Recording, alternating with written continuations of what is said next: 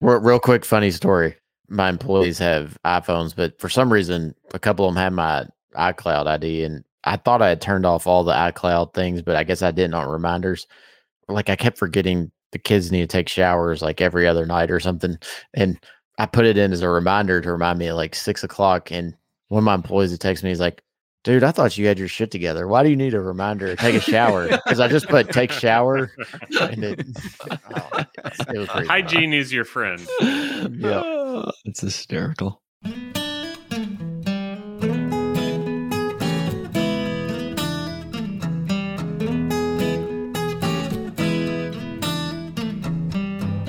This is Bourbon Pursuit, the official podcast of bourbon, bringing to you the best in news, reviews, and interviews with people making the bourbon whiskey industry happen. And I'm one of your hosts, Kenny Coleman. Well, it's here. It's the final Bourbon Community Roundtable of the year, number 75. And in this episode, we focus on one major topic and then end the show looking back at this year in bourbon. Last week, the team at Breaking Bourbon came out with an excellent article called Does Bourbon Have a Small Brand Problem? It was a fascinating one because it talked about many of the interesting things that we all see about craft brands.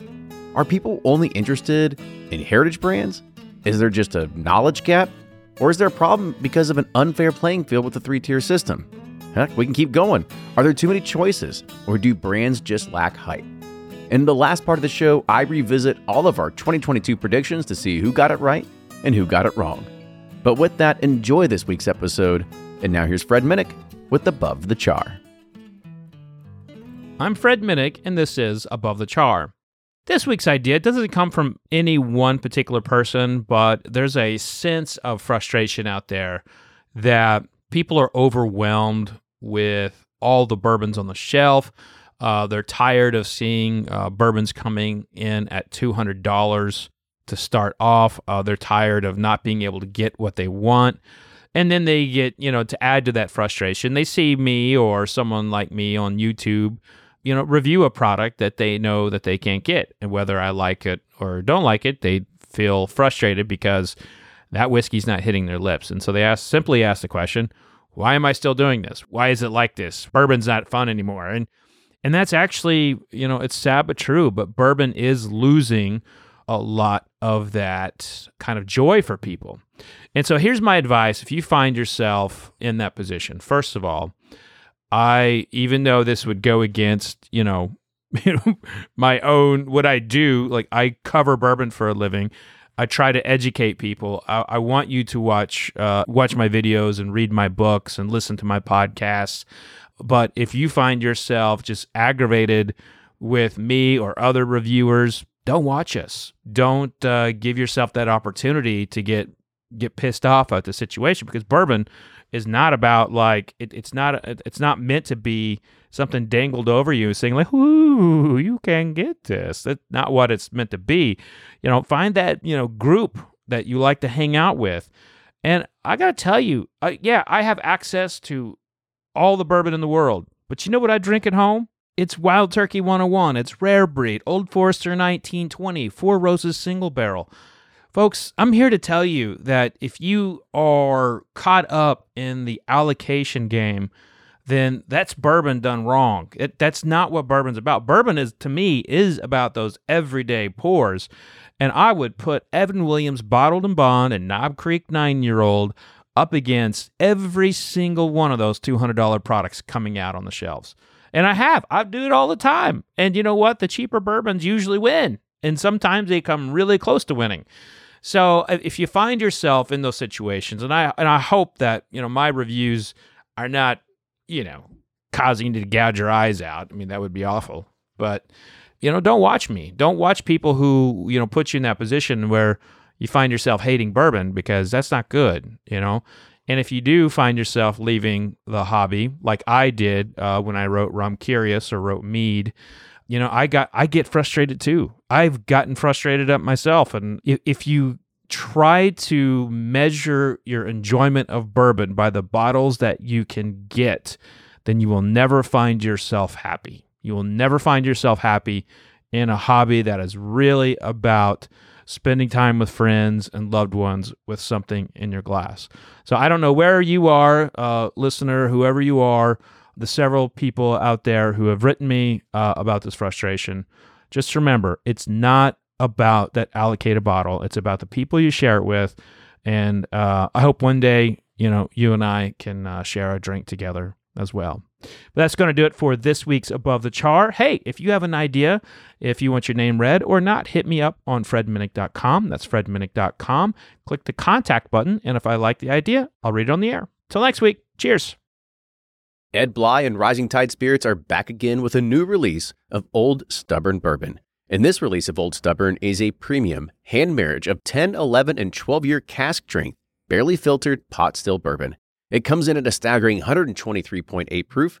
And the flavoring grain for this one, which the last one was wheated, but this time it's now rye. Rich, sweet, and bold with a long finish that's sure to be another eye opener. You can order online at Seelbach's or thebourbonconcierge.com, and you can even purchase in person at Revival Vintage Spirits, and even now with very few select stores in Kentucky. You can get it now while you can, but be sure to do it because it's not going to last long. From their bar to yours, Chad and Sarah of the popular YouTube channel It's Bourbon Night bring you their favorite at home old fashioned mix with the new Elemental Elixirs Golden Hour Syrup.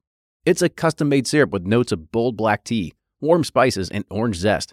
All you need is your favorite whiskey and ice. No bitters needed. One bottle makes 16 drinks, so that's only $1 cocktail before you add your own whiskey. They can also be enjoyed in other cocktails or spirits, mocktails, coffee, tea, and anything you can think of.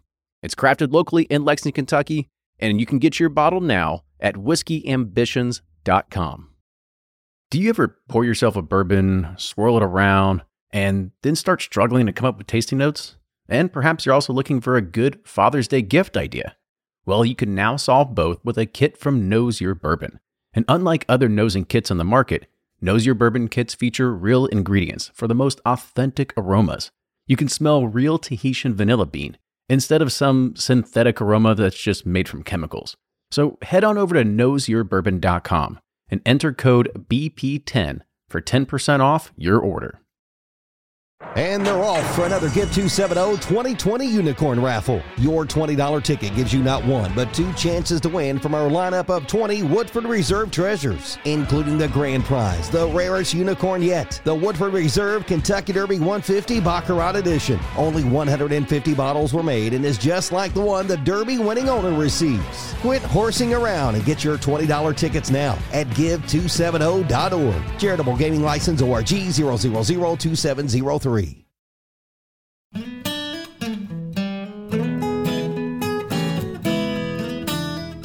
Welcome, everybody.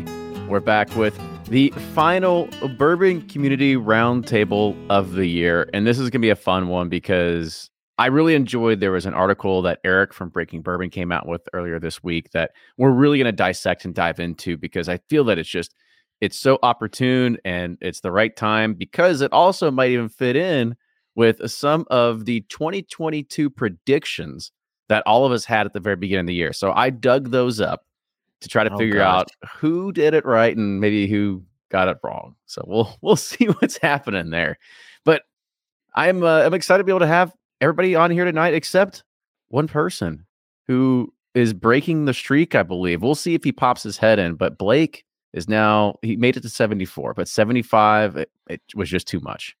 Mm, All those cable problems. and Microphone just it just was too much. He couldn't bear couldn't bear the burden of a proper USB cable in a microphone. too much. It really is. But let's go ahead and uh, let's get it kicked off. So you heard Ryan, but Fred's here tonight too. What's up, everybody? Got my, I got my. Thanks for the uh, delay. Ooh, do I have a delay? Uh, I'm trying to show my shirt off here. There we go. There you go. now keep your shirt on. They can see it through the radio right now. I'm wearing a fine custom fitted uh, sweater from Bourbon Pursuit, where you can. We have the finest fashion here at Bourbon Pursuit. and it's also available on our swag store, bourbonpursuit.com slash shop. Mhm. Go there. Nice, nice little plug. Way to go there. Appreciate it, Fred. But we'll also include everybody else around here. So Brian from Sipping Corn. Yeah, I had the delay too. Sorry, guys.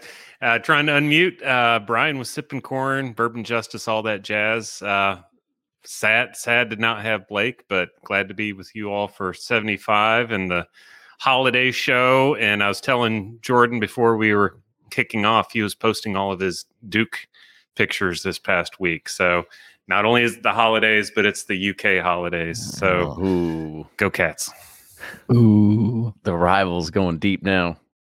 Go ahead, Jordan. Oh, all right. So this is Jordan uh, from BreakingBourbon.com, one of the three guys who runs the site. Happy to be here. Looking forward to diving into Eric's article, and this will be a really good year-end wrap-up. Let's do Oh, this. for sure, for sure. And this is again, thank you all for being here. Thanks everybody that's tuning in right now. If you have some questions that you want to put in the chat and have us go with it, make sure you put them there and we will do it as we continue on here. So let's go ahead and let's dive in with the first topic. And as I mentioned at the very beginning of the show, this was really sparked from a article that's most recent one on Breaking Bourbon. You could have got it if you're on their email list. Make sure you go and check it out. But the title of the article is Does Bourbon Have a Small Brand Problem? So, again, shout out to Eric for making this. I'm going to read just a little bit from here to set the stage for anybody that hasn't read to it, and then we'll start diving into the individual components. So, Eric said that at a recent get together, everyone was asked to bring a bottle of bourbon, and being a group of friends that drinks together on occasion, and it's all usually bourbon, pretty tough, comfortable bringing some of their better or more rare bottles along that no one would probably overindulge. And as the bottle started to fill a table, a curious situation started to unfold. One by one, each bottle was from a major distillery without a craft or small brand bottle in sight. Being someone that is exposed to a wide range of whiskeys, I brought something different off the beaten path that seemed to be deemed worthy of the group's attention. While I didn't go out of my way to sell the bottle I brought in any particular showmanship way, I left it to speak for itself. As the night unfolded and the bottle levels dropped, my bottle remained the least touched. This event made me wonder if bourbon has a small brand problem. In a setting of like minded whiskey drinkers where money wasn't involved, the least known bottle that group sat untouched and unloved. And he goes, even speaking with liquor store owners, they are saying that getting customers to try anything beyond the major distilleries is quickly becoming not worth the effort it takes. He says they even see it on Breaking Bourbon too. They do their best to cover a wide range of releases, everything from the latest major distillery to the maturing craft distilleries and to the local bourbon that can't be found outside of the particular state it's made in. But more often than not, it's not from a major distillery. People don't seem to care in large numbers. So there's a lot to unpack that we're going to start going into this, and it's true. We we also see it on the bourbon pursuit side. We kind of stopped doing a lot of stuff in the craft whiskey world a while ago in regards of having master distillers on the show or anything like that are talking about it only because it just didn't pull the numbers. It didn't seem like people cared about it. It's always the your Heaven Hills, your Four Roses, your Jim Beams, everything like that that people seem to start gravitating towards. So before we start diving into some of the individual topics, does anybody want to kind of give some initial thoughts to this? All right, I'll I'll dive in since it's our our, our article. So it was really interesting when Eric brought this concept to us, right? We've been talking about this consistently on Breaking Bourbon for years now, and, and Kenny just mentioned it. You know, we notice we we religiously track our site traffic, and we just noticed when it's not from a big brand, people just don't care. Yeah, it's really interesting when we interact with a lot of folks on social media or via emails that come in every day. A lot of people talk about the small brands that they love in their home state. And I think, you know, what it goes to show is the mass majority of folks, as we're talking, and Eric finally said, here's a straw that broke the camel's back. Exactly as Kenny set it up. I went to this party, brought a craft bottle, and we we thankfully do have access to a lot of craft bottles that you may not find in your home state, you may not find in your market. You could probably find it online if you want. A lot of them are sent to us for review as samples, and you probably wouldn't pull the trigger at the price to buy those. And that's okay. So we we try a lot of stuff. Some's not good, some's really interesting and unique as we really started dissecting, as Eric started coming up with this article, we really talked about the three of us. You know, why are people doing this? And he listed out like seven or eight main points in the article. And it's a great, great opinion piece. If you haven't read it yet, go to the site and check it out. Um, but it really got us thinking. You know, what, what, what is driving folks away from craft? And and those seven points or eight points that Eric laid out really were the catalyst of the conversation between us that started the article and more so as we started noticing all of the interactions afterwards on social media and the emails and the comments on the website from all walks of life. We had a few small craft distillers chime in. They agreed with it. A lot of people starting comparing it to the craft beer industry, but flipping that perspective on its head. Where with the craft beer world, when that came about, it's because large beer, those large conglomerates, they sucked. Everything that was out there was just the same, very homogenous. Just nobody really wanted to to do anything new. Craft came along, they revolutionized the beer world for the American consumer and the American palate. The opposite is taking place in the bourbon world. So the large established brands, yeah, there's some stuff that you might not like, but for the most part, they usually put out something decent and sometimes something really decent. So now what Craft's trying to do is what they're trying to put out is already starting at a point where it's hard to beat the the entrenched competition. And it's even harder for consumers to consistently give you money over and over and over again to try new things. It's just one of those things, and is you know we encourage our own readers and encourage all the listeners to Bourbon Pursuit um, to think about the same thing as you know why don't I try craft more and really what's the issue here and i think you know more craft distillers need to be tuning into this conversation to really think about what are we in this for? Are we in this just to make a buck? In this to change consumers' minds? And really, what are people needing to see? It's a rough industry to be in, right? And I'm sure Kenny and Ryan can talk about that. There's a long lead time to starting up and being really entrenched with a lot of good product in the pipeline. When you start off, sometimes, especially if you're distilling and not sourcing, it's really hard to get your product to a level that consumers are used to, thanks to really cheap, decent bourbon from Heaven Hill, Buffalo Trace. So I'm going to turn it over to the rest of the folks um, and, and, let them give their opinions. I love to hear it, as I loved reading all the opinions on the article.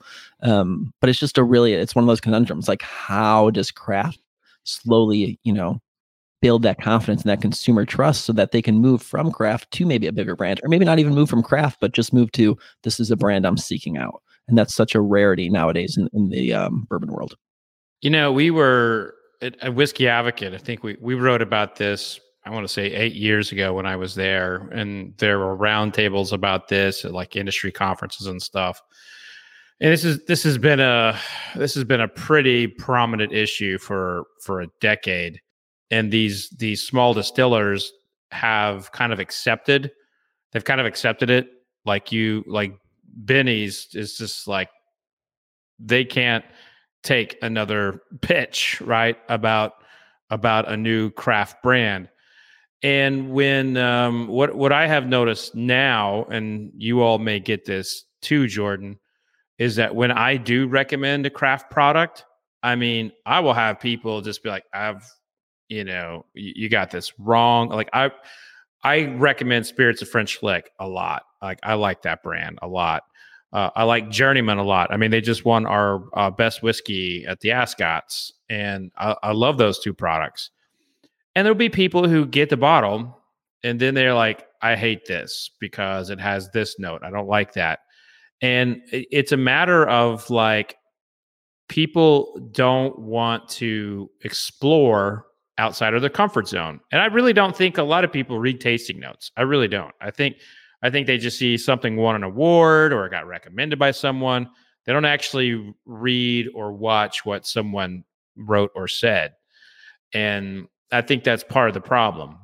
And it's it's a it's a matter of like the consumer base is is has been geared toward a particular flavor wheelhouse and all the marketing is coming from Jim Beam, Heaven Hill, Sazerac, Four Roses, Wild Turkey, and uh, these smaller guys they just can't they can't market and it's a shame that blake's not here because he's re- he's really you know in my opinion probably the biggest advocate of the last decade for these smaller brands. I mean seelbach's was created to give those people a voice and access to our audiences and i think he's done a better job than anybody of telling the uh, the craft stilling story so this is this is something that these brands have been dealing with. They know if if they've been in this game for uh, a little bit of time, they know how to roll with the punches. And the the key here is the slow allowance of shipping. When these distillers are able to build their own audiences and reach their own consumers, there's not a small brand problem. You know, they they have a they have access to people who want their product but uh, in, in, terms of the eyes of the general consumer, and it's it's about education. It's about exploring your palate. And if you taste the same damn thing every day or in the same kind of wheelhouse, you'll never grow as a uh, as a taster. Yeah, Jordan, when this article came out, and it was like I think they've been listening to Kenny and I's past conversations over the past like year. You know, with uh, starting our own uh, brand and whatnot, we've kind of found this out that you know there is this problem of uh, people are very I shouldn't say closed minded. They're just very uh, confident, you know, and you know what the the major six distilleries are doing, and rightfully so. They make fantastic whiskey, and at usually at an affordable price. And you know it's hard for new brands to compete with that. You know, whereas craft beer, you can go from fermentation to bottle within a few days. You know, with this, it takes years and years of capital and legwork to get it going. And even when you release your first product to try to recoup some money back, it's not always the best representation that you want to put out there, but you have to to get some money. And so it's it's it's very challenging. And to the you, you all covered some fantastic points. The, the the one that really you know disturbs me is the the how unfair the the three tier system is for uh you know and that's and I'm not whining because we're dealing with it. It it just really is unfair for a lot of even medium to small size brands. It's and not just craft. It's uh the distribu- distribution game and the things you have to do to get your product on the shelves. You know, you can get a distributor convinced to say, "Okay, we like your brand," but then that doesn't necessarily mean they're going to put it on the shelf. You know, they may buy it, but that doesn't mean it's uh, going to get on the shelves to where consumers can absolutely e- even try it. And so, you know, it, it's very challenging. And I've gone to parties too where the same exact damn thing has happened. You know, you bring, I'm the curious drinker, and I'll be like, everybody's bringing a Weller, you know, Full Proof or a Russell's pick and uh, Elijah Craig barrel, which those are all fantastic whiskeys and they're great, but I've had them a thousand times and it bores me to death, really. And I'd rather go to a party where somebody brings that rare craft startup brand or even if they're sourcing something that's new and unique. And I think I think the problem is too is we're just kind of that's where we are at with a lot of people. A lot of consumers are new in this space. And I was I was thinking about this. I was the same way, you know, probably 6 7 years ago. Kenny I know was he's like Kentucky or die. You know, George T. Stagg or I'm like, know, don't even talk to me. Don't even talk to me. And I, I think we just have so many new people in the space that they're still like they're still in that excitement mode of where they're like still excited about hunting and finding the the rare unicorns of the major distilleries and and I, I do think there'll be probably a shift because hell I started a own brand because I got tired of chasing you know camping and chasing and finding the whiskey that I liked and that's why Kenny and I started a brand but I think that's just where we're at and where consumer there's so many new consumers that we're still kind of waiting for them to get fatigued by you know the the camping the excitement the letting down of not being able to acquire these uh, legacy distillery you know rare releases and i do think there'll be a shift and there i think some minds are turning and changing you know smoke wagons proven that penelope's proven that blue run to a degree where people are going out on limb there's that ben Holladay brand that was discussed in the article there's they got a really cult like following that's um and I think there'll be a shift, but it's gonna be slow and it's it's gonna be tough. And if you haven't already started to lay the groundwork two to three years ago, I think it's gonna be very, very hard for new brands to get in this space because it is so crowded and it is so mm-hmm. noisy and it's hard to to make your name stick out in the this crowd space because there's case stacks of all the big brands surrounding you know all the bottles on the shelves and they, they're paying for placement and they're paying for case deals and all this stuff to really squash out the little brands that can't they need every ounce of margin in those cases but other companies can outspend the small companies to squeeze them out so i'm rambling and packed a lot into this response but it's the things that i've learned and noticed just uh starting a brand here. Uh, you're totally right on it's a it's a long-term play though and just looking back at me like you just were looking back to what i was thinking six seven years ago my test was is this craft any better than my 1199 six year heaven hill bottle and bond? And if it wasn't yeah i'm i'm not going to get another bottle um, i just had a a one of those six year bottles at a bottled and bond tasting and actually i didn't really like it this time around. And so it's kind of funny for me to see that as my former standard. And now what I think I'm seeing is there's a lot better bourbon out there from these small distilleries than there was even six years ago. So there's a lot of progress. I think that's going to help change people's mind. People on the comments are t- all talking about Alan Bishop, and and you guys mentioned Spirits of French Lick. You know that's helping turning the tide. Um, there's just so much better whiskey coming out of these small distilleries now than there used to be. But it's a long term play. It's unlike beer where you can have uh, not not only can you turn around and have a beer, but you can hit big on it pretty quick and then make another one. And here you've just got to wait. You've got to prove your worth. And we're finally having some distilleries get through the system and prove their worth, and some other ones still not so much that I still won't touch. One one quick point, and I'll jump in there. Um, it's funny that you made that comment, Brian. You know, you you can have a beer, right? So the difference, in and Eric and I talked about this a lot before the article and the opinion went live. Is the tough part is so everyone who's listening to this podcast right now, you love whiskey, or else you would not be listening to the number one bourbon podcast out there. Um, we wouldn't be talking about if if the five of us on this podcast didn't love whiskey but we represent even all the listeners, all of our followers, everyone. We represent such a small amount of the consumer base. So the majority of consumers in America, they don't have a, a, whiskey shelf, a whiskey closet, a whiskey room, how you know, hundreds of bottles, even even 10 or 20 bottles. They might only have one or three. And with craft beer, yeah, okay, I'll buy a four pack. I don't like it, it'll be gone in two weeks. Some people might only buy one to three bottles a year. So they got burned once, unfortunately, by people who tried laying down the roads to craft five years ago. Oh, you know, I only buy bourbon hmm, two, three times a year. Do I want to go get a bottle that I'm going to take a chance on? Or am I going to try something new? Right. And unfortunately, the, the bars may not have a lot of the craft stuff that the store does. So it's that uphill battle of not only getting consumers to buy it, but the consumers who have such limited purchasing power a year in terms of, well, I only have space on my small little bar cart or the shelf in my kitchen closet. Nothing wrong with that whatsoever, but I'm just going to keep one or two bottles, maybe three, and I'll go through them maybe maybe I'll go through those three in a year. That's a really hard uphill battle to face right there, and that that's a lot of what um, I think we often forget as diehard whiskey lovers is that we're not the average consumer by any means of the by any means of the way, right? far from it. we're very far from it. But we're often we, you know, a year because everyone everyone in this everyone on this podcast, everyone listening to it, we're all in that in that insular, you know, that circular world of just whiskey. And, and, I'm sure everyone's on the Facebook groups and different social medias, and all they do is talk about whiskey and think about whiskey.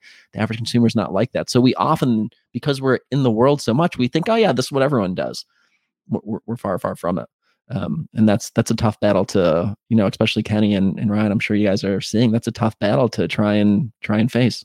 Yeah, but one thing, you know, Brian mentioned kind of is like we don't know with these big distilleries scaling like they are, I, I don't care who you are, and I, I, haven't been in business long, but when you scale, you have to compromise quality somewhere. I don't care what business you are. You know, the even the biggest, best national chain restaurants compromise quality somewhere to get where they are, and I, I don't know if you're going to start seeing that, and where craft can maybe start to like take over that some of the premium spaces. I don't know. It's uh when you start pumping up that much juice and you have these much bigger warehouses, these are things that these distillers haven't dealt with before, you know, and how is the whiskey going to be? Because they haven't produced this much and stored this much and batched this much, you know, ever before. How is that quality going to continue, I guess, moving forward? That's an interesting take. I think we'll we'll find well, let's go ahead and answer that. I'm gonna put a, a marker on this so we can come back in six years and see if you're right or not. Oh, probably not. Probably I'm, not. I'm wrong in every. I'm. I get one out of ten things right in my life. That's about my ratio. But but here's the thing. Even with that, we're still and, most craft brands are going to be at a disadvantage no matter which way you, you start turning this. And I really liked what you said first about maybe we were the. I would say we're probably the second wave that got out of chasing after Blanton's and Weller and everything like that. And don't me wrong, if it's in front of me, yeah, I'll see it. I'll probably have a drink of it you know, I'm guilty of that too. But now that more people are getting into this, you do see more people eventually exiting because either they've acquired so much or they don't want to chase it anymore. We're not the ones that are waiting in lines at stores in the morning or anything like that. So you will see that eventually probably tail off as either more people get into it and more people go out. It just continues to be a revolving door of this. To to go on some of those other points that were made inside the article, you know, there was another recent uh, I think it was a thing. I, I know I was on it. I think Nick was on it too about the American Craft Spirits Association when they came yeah. out with all their latest numbers. And I think there's a little bit over 2,600 craft distillers now in the United States. I mean, that is that is a shocking number. And when you start thinking of of how many craft distillers there are, and you start thinking of, oh crap, are we going back to where we were before? Because I'll kind of spill the beans a little bit. When we talked about our 2022 predictions, we started saying this might be the year for craft because hey, that's we're in like four to six year range for a lot of these things. They're going to start coming out, and now it feels like it's just starting over again because there's be more people that are coming to market, more people trying to make the names for themselves, more people that are going to try and create a product that's going to try to gain mar- mind share. But as was mentioned in the article, there is there is a lack of trust in the day because we've all been burned by a bad bottle of whiskey at some point. And it doesn't take you too long to go, eh, I, I'm not going to do that. I'd rather go get my rare breed or I'll get my Elijah Craig because I know exactly where it's coming from. I know where the consistency is. And I don't have time to spend on 2,600 distilleries to go and figure out where I got it right or where I'm going to get it wrong. And even if I'm not going to figure out if I get it right or get it wrong, I mean, just going back on the article, there's just there's there's not enough information to be able to get out there, and there's not enough ability for you to spread your message fast enough either. Because if there is a consumer that's going to be in the aisle and they are looking at a bottle and if they don't sit there and pull up breakingbourbon.com to figure out what the review is well they're just going to go to whatever's familiar they're going to go with whatever they've they've had before or what somebody else has talked about i think that's probably one of the, the greatest points in this whole entire thing is freaking hype if the hype train is not behind it people aren't going to get it you look at what happened to smoke wagon you look at happened to blue run you look at happened to some of these smaller brands that blew up overnight it's hype it's not because it's the greatest whiskey in the world. They have good whiskey, but it's hype. And you, and you gotta be Fred's number two. Exactly. if you're on if you're on Fred's top 100 list, but if you're not, because number one's unta- untainable, but number two you can usually get. So you got to go and find that one. Uh, but I mean, that's what you look at and you think, I mean, that's that's all a word of mouth marketing right there because eh, eh, as much as you want to look at people going around and chasing after Weller and just trying to find it, put on the shelves, and they got six things a green label, well, they're going to go out and get a bottle of Smoke Wagon, not because they know about it. It's because they saw somebody else talking about it, or they saw somebody else picking it up and talking about it. And it is just this, it is this this huge thing of like you just got to get hooked into whatever that that magic dust is that just gets you in the the the circles to be talking about because it's really hard to just do it on your own as I think what Fred had mentioned very uh, early on is that it's budget, it's marketing dollars, and it's spend.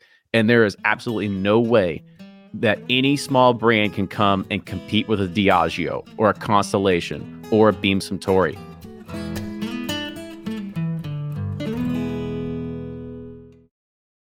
Shopify's already taken the cash register online, helping millions sell billions around the world. But did you know that Shopify can do the same thing at your retail store? Give your point of sale system a serious upgrade with Shopify. Shopify's point of sale is your command center for your retail store. From accepting payments to managing inventory, Shopify has everything you need to sell in person. And with Shopify, you get a powerhouse selling partner that effortlessly unites your in person and online sales into one source of truth. Track every sale across your business in one place and know exactly what's in stock. Connect with customers in line and online Shopify helps you drive store traffic with plug and play tools built for marketing campaigns, from TikTok to Instagram and beyond. And get hardware that fits your business. Take payments by smartphone, transform your tablet into a point of sale system, or use Shopify's point of sale Go mobile device for a battle tested solution. Plus, Shopify's award winning 24 7 help is there to support your success every step of the way. Do retail right with Shopify. Sign up for a $1 per month trial period at shopify.com slash bourbon, all lowercase, and go to shopify.com slash bourbon to take your retail business to the next level today. Shopify.com slash bourbon. If you're anything like me, then you can't get enough about bourbon. And that's why I'm a subscriber to Bourbon Plus magazine.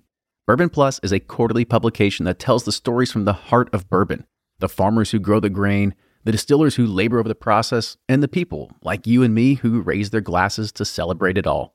Subscribe to Bourbon Plus magazine today at bourbonplus.com, that's P L U S.com, and use code PURSUIT at checkout for $5 off your subscription.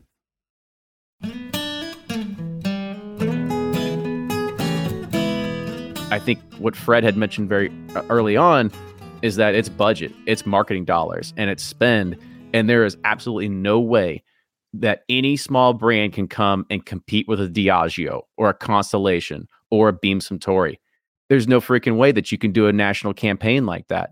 And it's it's just one of those things that you know you have to just maybe sit there and work in your own backyard and then build out from there. I think that's maybe the only way of survival at the end of the day is because you've got to bank on the people that are there that are in your community or that just happen to walk up on your doorstep or you know thank heavens that somebody else talked about it and told somebody else and they came and showed up too and you've got to make a customer one at a time instead of one to many can you have a community whiskey i mean that's that sounds like beer you know community whiskey is tough you know to Yeah. keep to, to to only serve your community or your state or Well, something like that Well, here's a, and I'm gonna. So Kenny Well, mentioned, Texas does it pretty well. yeah, and Kenny mentioned that. So I was on that call with you too, Kenny. That the economics for the craft, right? And we have the PowerPoint you can download on our website. But here's the main stat that I think blew me away the most, Brian, and, and talking about community. So 92 percent of the business of small craft producers takes place in their home state. So, and I, you know, when I read, when I heard that, I was like, wow, okay, so that's that's an uphill battle. So in that case, if you know you're small enough and you don't have a shot at national, you better really build out your community really hard. Because then, if your community doesn't like you, you are going nowhere. You are dead in the water. And that was a that was a super fascinating stat. And they talked about medium. You know, medium fifty nine point one percent of their business is still in their home state, and large finally eclipses that. So the majority of the business is outside their home state. So a lot of craft distillers though are trying to play for that community aspect, or else if they're not, boy, they're they're not going to make it long. That's for sure. I think the best example of like going after that community aspect is uh, Cedar Ridge. Cedar Ridge is the number one selling bourbon in Iowa, and they really fought for that. And man, I uh, the craft brands that are trying to get in the the back bar in New York uh, and in Las Vegas, you know, they learn real quickly that that ain't going to play. You know, you've just you cannot compete with those folks. So you have to build your base, and there's a lot of tools out there now for people to do it. Uh, you know, when we talk about Smoke Wagon and you talk about Blue Run, what are they? What is their whiskey? I mean, their whiskey is coming from great distilleries. You know, it's not like it's not like a craft brand. I think I think NDPs have a better building a brand through the NDP model can fare a lot more lot lot more successfully than trying to build a distillery and create like a new flavor profile. And these small brands that are NDPs, uh, I think that they they have a better ability to capture those people who are just drinking Elijah Craig because their flavor profiles are not that different. However, or they're exactly the same as everybody exactly the yeah. that uh, another one while you're mentioned there is Old Carter is another great one. They can put out Mhm. stuff with double digit numbers on it, and it it gets a huge following. Yeah, and, and that's just it. Is is like it comes down to, and someone put it in the chat, and I'm glad they did. It the it, it's important to note that you can sell the first bottle, but the whiskey has to sell it, it itself for the second one. Jim Rutledge has said that for forever, and like you have all these celebrities coming out with different whiskeys. You know, I hate to tell I hate to tell people, but those celebrity brands are not flying off the shelves. You know, they're not flying off the shelves because the inner workings of the deals make them um, make them difficult to fly off the shelves. The only one that's really moving successfully is Brothers Bond. You know, Brothers Bond is like crushing it because Ian and Paul are out there with their cajillion of followers and all the women who love them from Vampire Diary days, just saying like, "Buy this," and they just sh- go buy it. But um, you know, That's influence right there. that's that's the the OG influence. But I think this uh, this conversation, you know, I think the next phase of it is like, who's is this going to lead to people going out of business? And the answer is yes, because there's just so many brands. Uh, Ryan mentioned this. It, it's so dadgum crowded. It's so crowded, and it's just not. It's just so hard. And like, I mean, right now, you know, I'm, I'm trying to compile my top 100, and I'm like, I've tasted this year, I have tasted 700 and like 40 eight uh, different expressions of American whiskey. And I'm looking through the list. I'm like, I haven't tasted this, this, this, and this. I mean, I've, I feel like I've got another hundred before I can even like fully put out that list. And there's just so much, so many blends, so many finishes. So there's so much stuff going on. I mean, I can't keep up. And this is what I do for a living. I can't keep up. I think so. So making a point, one, I agree with you, Fred. The influx in the market is ridiculous, especially if you're trying to review and share opinions on it. Um, but going back to your point about, and I'm just thinking about maybe this will be predictions for 2023 and beyond. But going back to your point about you know small craft distilleries maybe going out of business, and not to make this a love fest, but if you're able to be a really good blender and you're able to do something like i mean ryan's really honing his blending skills and he's a very good blender right and you look at like Tripp over at Barrell if you're able then to even if distilleries are going out of business if you're able to buy some of that stock and put out different blends that use some of that craft distilleries and the nice thing about blending is you're always able to change your your base product your base blends and come out with new expressions that might open the world to a whole new line of stuff that people might really get behind. And i think blending is going to really blossom out of the craft world. Um, and if you're able to do it right then you know, we as a consumer might get something really good out of this. We might be able to find the craft that we love and still support and that stays in business. And the ones that don't may end up contributing their their well, quote unquote craft, right? Their whiskey that they made to future blends that might actually go someplace and do very well. So it's a wild world for for whiskey right now, and, and craft is definitely playing a part in it, whether they like the part they're playing or whether they don't like the part they'll end up playing. But it's gonna it's gonna do something, that's for sure. Well, to that to that point, Jordan, I, I love craft. I lo- I mean, I I can't say it enough how much I love uh love it when I find a driftless Glen, uh, spirits of French Lick, a journeyman. Um, you know, uh, I remember 14 years ago when I found Finger Lakes Distillery, and I was like jumping up and down. And it's like, you know, Finger Lakes Distillery is is no more known today than it was in you know 2009 when I first tasted it. So I, I don't. I, I just I just wish that people could get could get on board and like taste and discover. But everybody that gets in this hobby uh, comes down to price, and they're not willing to spend the money on a craft brand. So those craft brands can keep the lights on. And Ryan, we were just talking about this in, in my office today about like how, you know, how people will react. And you're like, I, I see a bottle of whiskey and I see people trying to feed their families and keep the lights on and stuff. And I just think some of it is like there, the, the, a lot of the bourbon consumers out there just don't care. They don't care. Is it affordable? And does it taste good? Those are the two things they care about. Yeah, I, that's a really good point. It's funny you say that because Ryan and I, we've done some in-store tastings and stuff like that, and we've given our spiel and trying to be like, hey, you know, when you're doing this, you're really helping support two guys that are trying to go on a mission and a dream, trying to make this brand a reality, and we appreciate everything.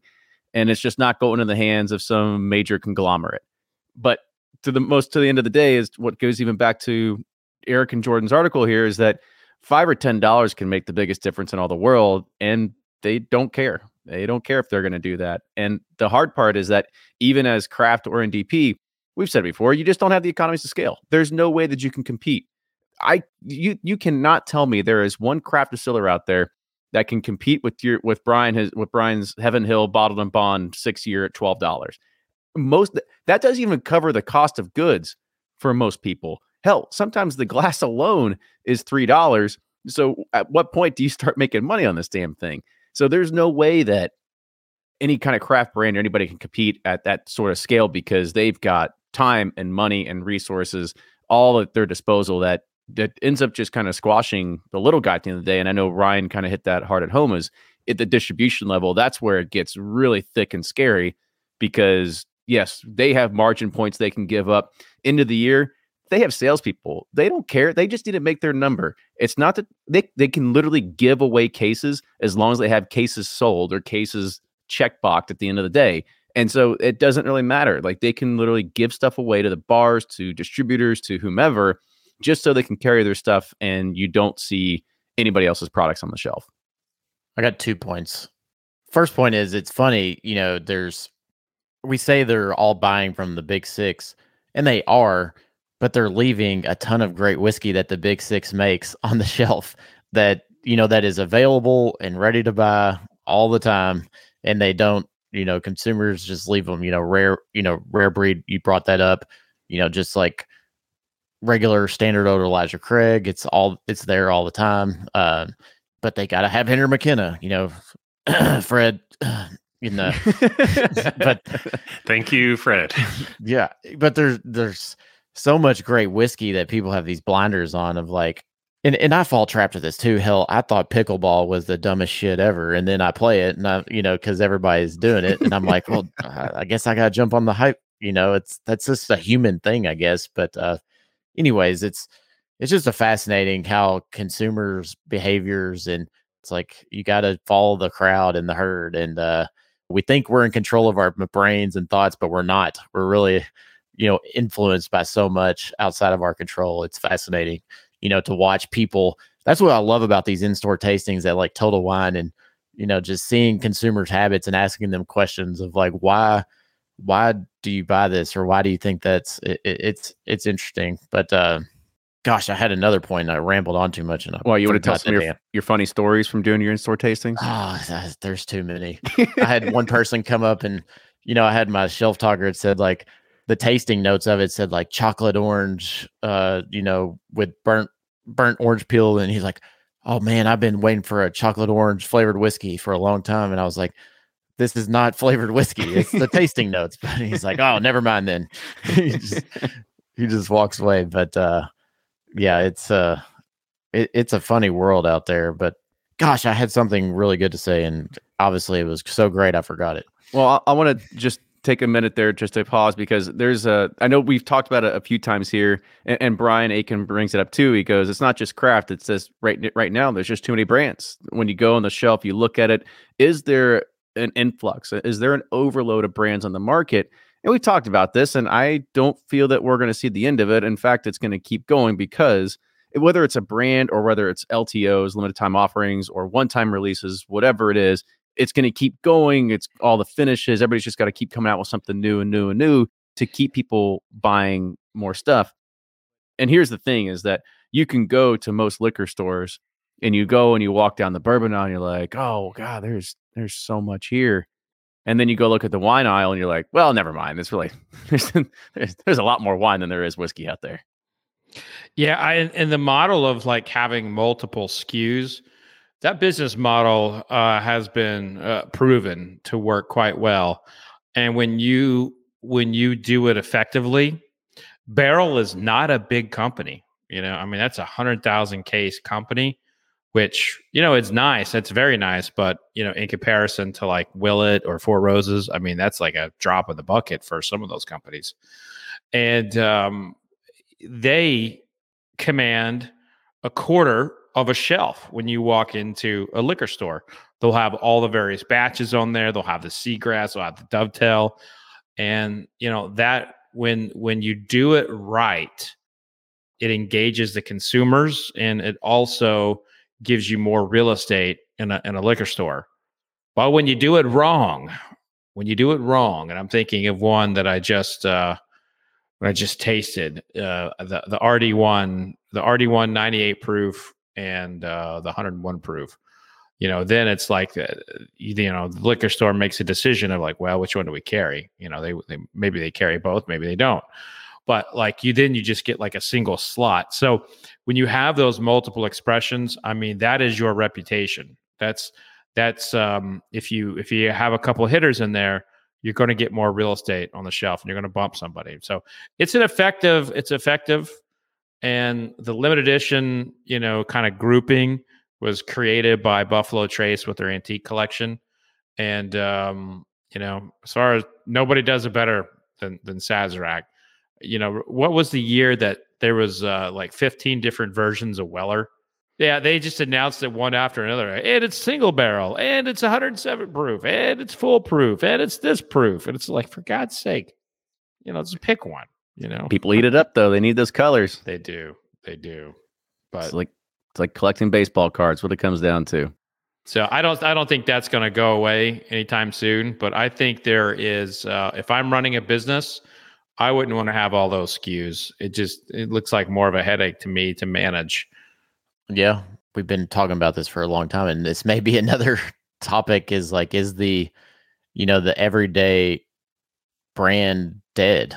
You know, for whiskey geek or whiskey consumer, because like to me, I, I think it. I love finding something I know that's consistently going to be good and i when i purchase it it's going to have similar flavors from the previous time but just seems like the consumer is constantly chasing the new shiny thing and, and so it's like is that sustainable you know and is that going to continue as a trend for whiskey consumers moving forward it's going to be fascinating to see yeah i think we'll save that for another roundtable i think we can dive in more on that and dive into labels and and sort of what's the the thought process of the the modern day whiskey consumer too. But let's go ahead and we'll kind of move on to a recap of our 2022 predictions. So we'll start off with the guy who isn't here, and let's start with Blake, and we'll kind of just talk about his real quick. Blake was almost like a catch-all, and and it wasn't. It it, it was very. I probably should have interrupted him when he was doing this. I said, "You need to be more specific about what you mean," because Blake he had his his idea was that there's to be a big acquisition. That's what he left it at. And I remember going back and I said, well, you know, you had Ross and Squibb with Luxco back in 2021. That wasn't big. He goes, well, no, that wasn't, that was really like a partnership. He goes, that wasn't really, it was like something like Smooth Ambler and something like that.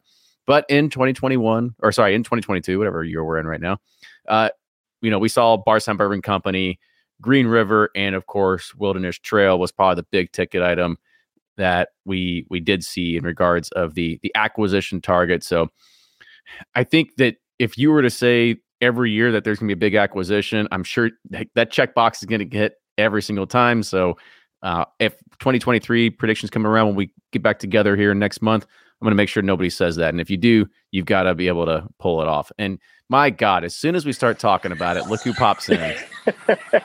I heard that somebody was asking. He made it. Disney, Disney advice on the podcast. So I said, guys, I'll go live. i knew I'll it was be- from a concession stand I'll be on You called it. location Cecil uh, called outside the Dumbo ride, and now we're knew the I had to give it dumbos time. I had to give it time. Like I had to give Kenny enough time to drink a little bourbon to not be completely angry with me when I come on with AirPods. So that's all. It, that's all it was. You know what's crazy is this is probably your best internet you've ever had.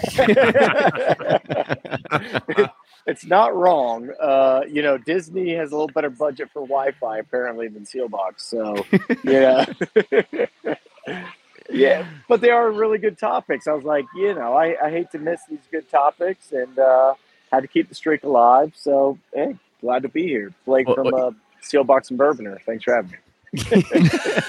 and he's out. sign in, sign out. and kenny's going to mute you from here on out yeah, and I'm done.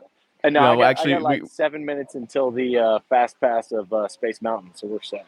Oh, good. Well, we we were just talking about our 2022 predictions, and yours was that there was going to be quote a big acquisition this year, which Oh, which I said, you know, I'm not going to let you get off that easy next year because I think it'll happen every year. So next year we Yeah. got to be a little more specific. But yes, we did see I some big think there's acquisitions. gonna be a big release. Man, he's gone. That's it. The mouse found out out. he was recording and cut him off. All right, Mouse I'm gonna- wanted a piece of it. I'm gonna go. Oh wait, he's back now. Hold on. I, I said I think there's gonna be a big release out of a major distillery. Is uh my, my, next prediction? You know, it's like a it's like a horoscope. You, Can't be wrong. Can't be wrong. All right, let me go ahead and mute him now. But so that was that was Blake's. So let's go ahead and Brian. So here was Brian's prediction, but he doesn't remember here, is that he thinks that more experiments will become the premiumization. Not the standard mash bill, but you did note of things like Heaven Hill and Bourbon Bar that had some amazing releases at one point.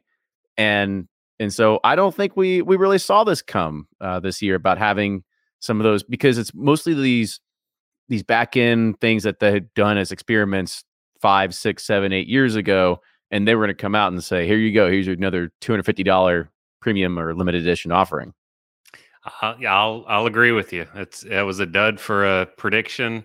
I might roll it over to 2023 though, because the, I mean, Double down. They've got to have this stuff, right? I mean, it's it's there. Hold on, I, I want to come understand. I want to understand the prediction a little bit better.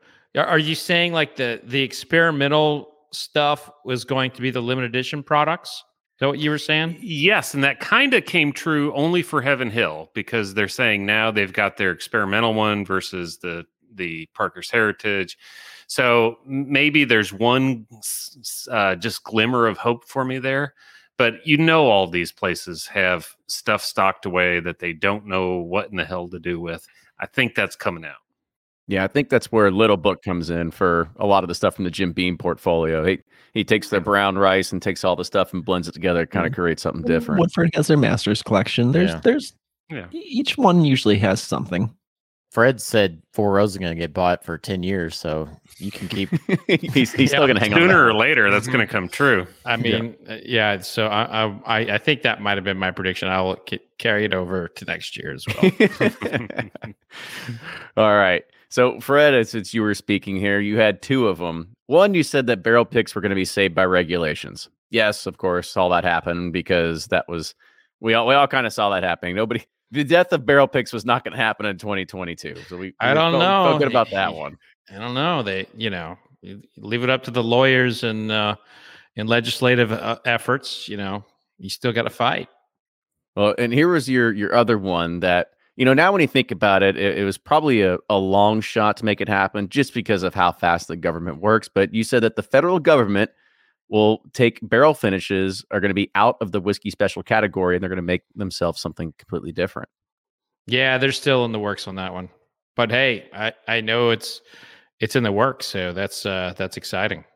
Is that really a prediction then? If you just know it's in the works, Uh, well, I mean, it's an educate, it's an educated, it's an educated uh, uh, guess. I predict that Inside Fred's going to eat lunch tomorrow. I don't know what it is. I'm a, I'm predict he's going to eat lunch.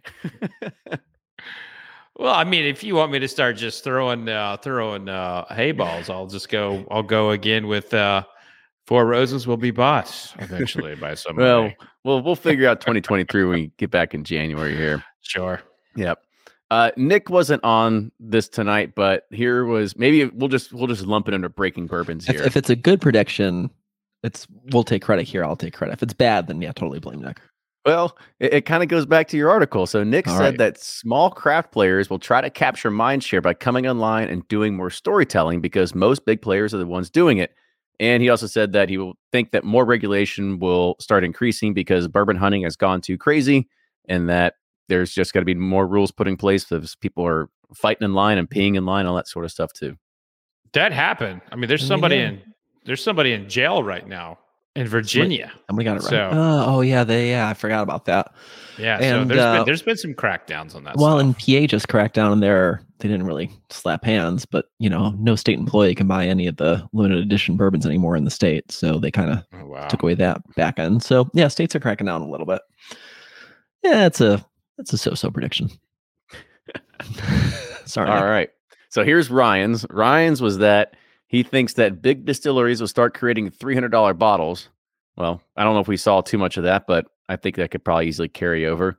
And that toasting and wood finishing is going to flourish because you can make a distillate more approachable at a younger age. I definitely think I'm on that, on the wood finishing. Hell, we just came out. I was with about to say you're guilty of it. but I mean, there's a ton of them coming out. It's it- Wait, I he made it happen. Exactly. Yeah, exactly. He It was for this this. exact episode. I was like, I got to make this come true. You know. Cut it out about a, two weeks ahead of time. Way to go.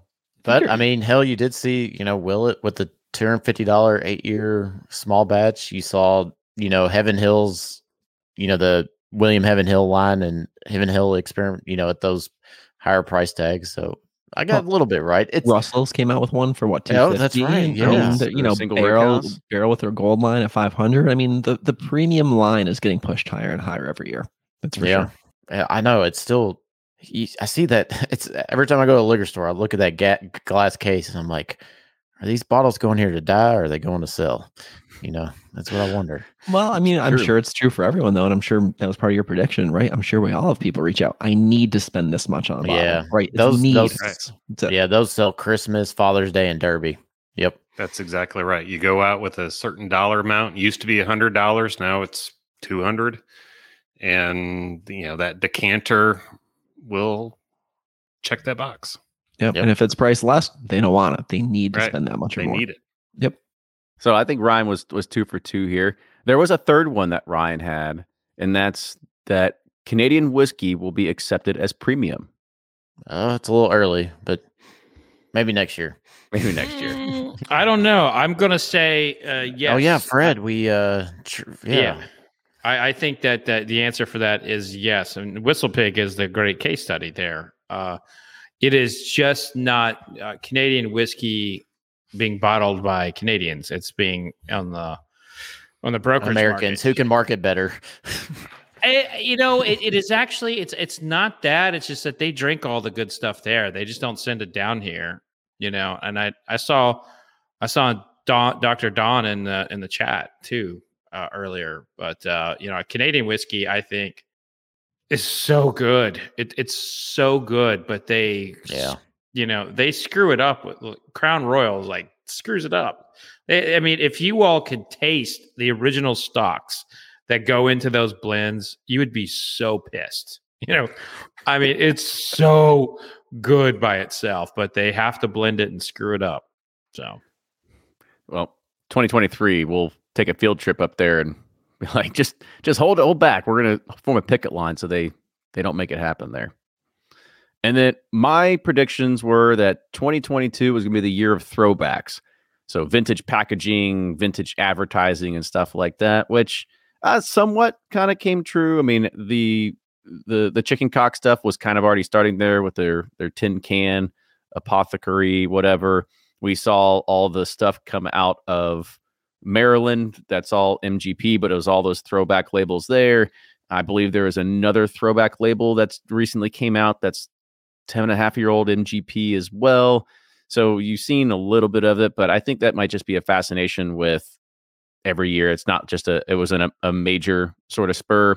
I know I saw some advertising, but it wasn't widespread. But that was one of those things that until goes back to our original thing is like until you see the big guys get behind it, who knows if anybody actually pays attention? Uh, Well, if not, I mean, Hardin's Creek, right? That's a throwback. That, that bottle design, that label, that's very much a harking back to old times. Oh, So Red Bird it's just said. Fortuna. That was another one that kind of came out this past year too. So yeah, maybe I guess that I was. I'll, I'll take a. I'll take a three quarters of a point. we'll do that. All right, fellas. Well, that is going to close it out for this 75th community bourbon community roundtable, and it's going to close out our last community roundtable of the year. But fellas, it was a pleasure once again to hang out with you for another 12 months of, of doing these and being able to get together every once in a while, making them happen too. So looking forward to another year in 2023.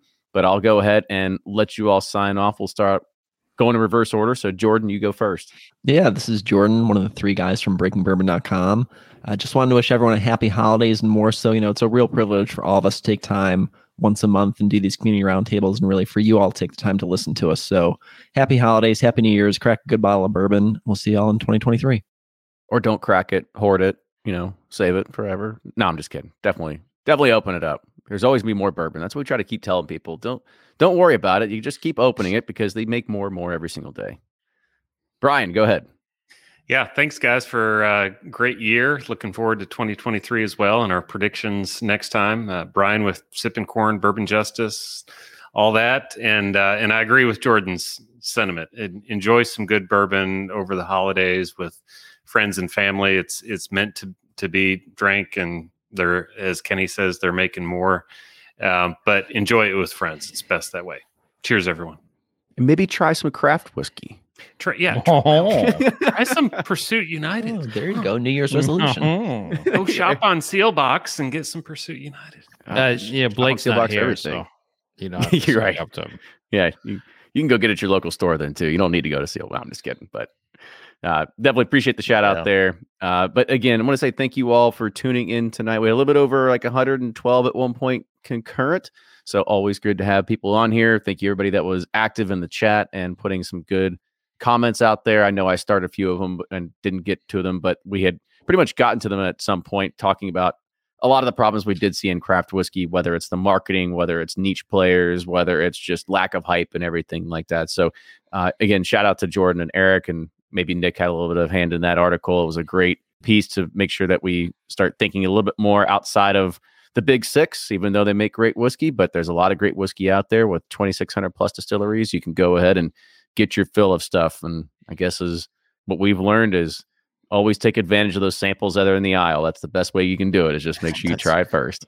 When you see two dumbasses and they're handing out product, no. But seriously, how's a year past? I mean, time is flying by. I feel like we just.